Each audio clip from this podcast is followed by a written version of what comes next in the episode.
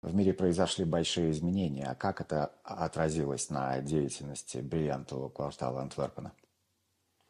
Э, если вы спрашиваете про э, военные действия между Россией и Украиной, то хотя это трагедия, но это все-таки трагедия локального масштаба. Э, ни Россия, ни Украина никогда не были большими потребителями бриллиантов. То есть непосредственно военные действия не повлияли на цены на бриллианты. А вот другие процессы, которые сейчас происходят, очевидно, происходит инфляция, э, и цены на э, бриллианты э, растут по двум причинам. Во-первых, потому что они следуют инфляции, а во-вторых, потому что значительная часть людей, имеющих хоть какие-то средства, понимает, что в бриллианты можно вложить деньги, которые, возможно, через какое-то время не будут стоить ничего или почти ничего. Бриллианты всегда на протяжении тысячелетий были средством э, инвестирования. Инвестирования именно не спекулятивного, а на случай э, крайней ситуации. А изменились ли как-либо цены на бриллианты в зависимости от их веса? То есть, да. что сейчас востребовано? Да, очень хороший вопрос. Э, изменились по-разному. Я уже говорил, Э, о том, что бриллианты весом один карат, потому что это очень востребованное всегда благодаря э, американской пропаганде. Так вот, они меньше выросли в цене, то есть произошло адаптирование ситуации, и цены на один карат выросли, но очень-очень немного. А вот цены на большие камни от двух карат выросли сильно, именно потому, что их Э, покупают э, для э, инвестирования. Это в меньшей степени отразилось на индексе Рапопорта. Цены в таблице Рапопорта выросли на камни в 2 карата, но не очень сильно. А вот скидки на профессиональном рынке на большие камни, они уменьшились. Поэтому их все сложнее и сложнее купить с большими скидками. Я все еще э, нахожу, но это не так просто, как было буквально 2-3 года назад. Скажите, я к вам шел, погода, конечно, не очень солнечная, но улица пустынна это очень много ювелирных магазинов, очень мало покупателей. Значит ли это то, что торговля бриллиантами из Антверпена уходит, например, в Гонконг или в Дубай? Нет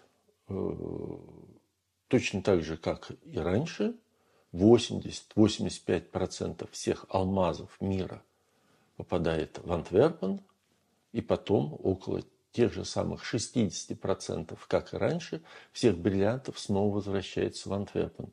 Что касается э, рынков э, Дубая, Гонконга, э, Мумбаи, ну, э, во всяком случае, э, Дубая и Гонконга – это все-таки вторичный рынок. Камни туда попадают после Антверпена. Э, да, больше, просто потому что покупательная способность в Азии э, тоже растет. И в, э, и в Эмиратах, и в Саудовской Аравии, и в Китае растет покупательная способность. Соответственно, большее количество камней из Антверпена отправляется на перепродажу в эти места. Что касается э, бриллиантов в самой Индии, э, там все очень сложно. Ведь э, если раньше было четкое деление на бриллианты ювелирного качества и бриллианты технического качества, не надо забывать, что значительная часть бриллиантов это все-таки технические камни, э, то потом бриллианты около ювелирного качества стали громить в Индии, стали продавать в Индии. То, что раньше называлось э, то, что раньше продавали как техническое, теперь выбирают лучшее и продают с большой э, скидкой, с большими включениями. В значительной степени это продают в Индии. А что по поводу российских алмазов? А существуют ли сейчас, идут ли поставки в Антверпен? Да, идут. Конечно, идут.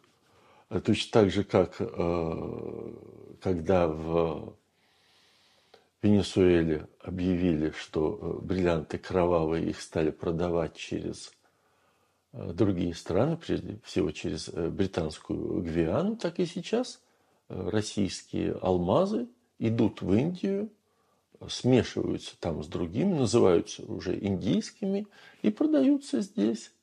Может быть, э, чуть больше зарабатывают на этом посредники, может быть, чуть меньше зарабатывает на этом Россия. Но сказать, что остановился поток, конечно, нет. Может быть, на какие-то проценты. Это не принципиально. Вообще торговля бриллиантами, она э, далека от политики. Точно так же, как э, я имею возможность отправлять готовые сертифицированные камни в Россию, несмотря на все санкции, так и российские алмазы попадают сюда.